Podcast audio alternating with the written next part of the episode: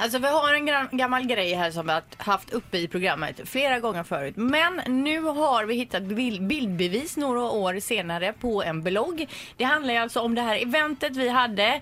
Eh, vi skulle hitta på något roligt på plats. Någon kommer då på att Halvtids-Erik ska klä ut sig till älg. Nej men ska vi ta upp detta nu igen? Men det Alltså, är ju åh, så det är roligt, så Erik. tråkigt. Ja. Vi ska Sen ska säga att jag- det, den här platsen är alltså ute i skogen där det ska byggas hus och då ska vi locka dit människor.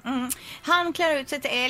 Då ska folk få skjuta med, på honom med paintballgevär medan han springer fram och tillbaka. Som en älg och så ska man träffa älgen. Man Ja. ska skjuta älgen. Får jag bara stoppa lite där? Vem var det som kom på den här idén, Peter? Ja, vi var ju en eh, utvecklings... Arbetsgrupp. En arbetsgrupp var vi. Vem var konstnärlig ledare i den gruppen? Ja, det var jag. Ja, just det. Jag ska bara säga innan vi drar själva storyn så just nu på Instagram, morgonganget heter vi, ligger de här bildbevisen ifall man vill följa med i storyn eh, med bild också. Erik berätta vad som hände då när du var utklädd till älg. Står där i skogsbrynet, folk skjuter på dig med paintballgevär. Berätta. Ja, jag hade också varit på 40-årskalaskvällen innan, det ska man tänka på.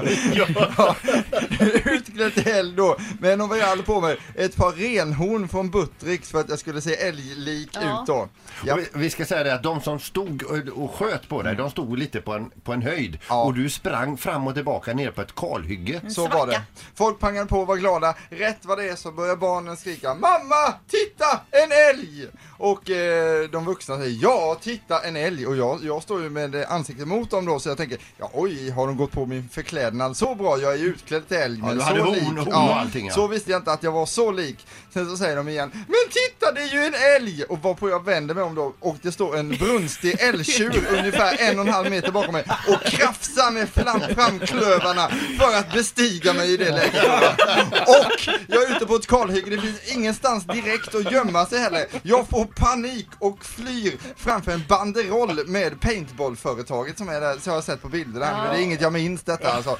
Och älgtjuren då tar ansats, ska bestiga mig, men jag lyckas komma undan bakom en gran. Och det här är ju helt sjukt Ja. osannolikt. Och vi har ju alltså. pratat om detta många gånger men liksom aldrig kunnat bevisa det på något sätt. Men alltså nu ligger bilden här och man ser när du kutar för ditt liv här när älgen står kanske på den här bilden tre meter. Det värsta av allt i det här, ni skrattar åt mig, det kan jag ta så här. Men det värsta är- av allt är att min farmor skrattade ut mig på grund av det här också. Alltså, hon är 94 år gammal va. Man ser också på bilden liksom att den som älgen har tänkt att ligga med Ja. sticker ifrån honom. Mm. Sen ska jag bara snabbt lägga till också att älgen efter det här sen vad gör han? Jo då gräver han en brunstgrop och ligger där och brunstar i den här gropen. Och tillfredsställde sig själv. Ja det kan man säga. Man kan älgar ens göra I det? sin grop.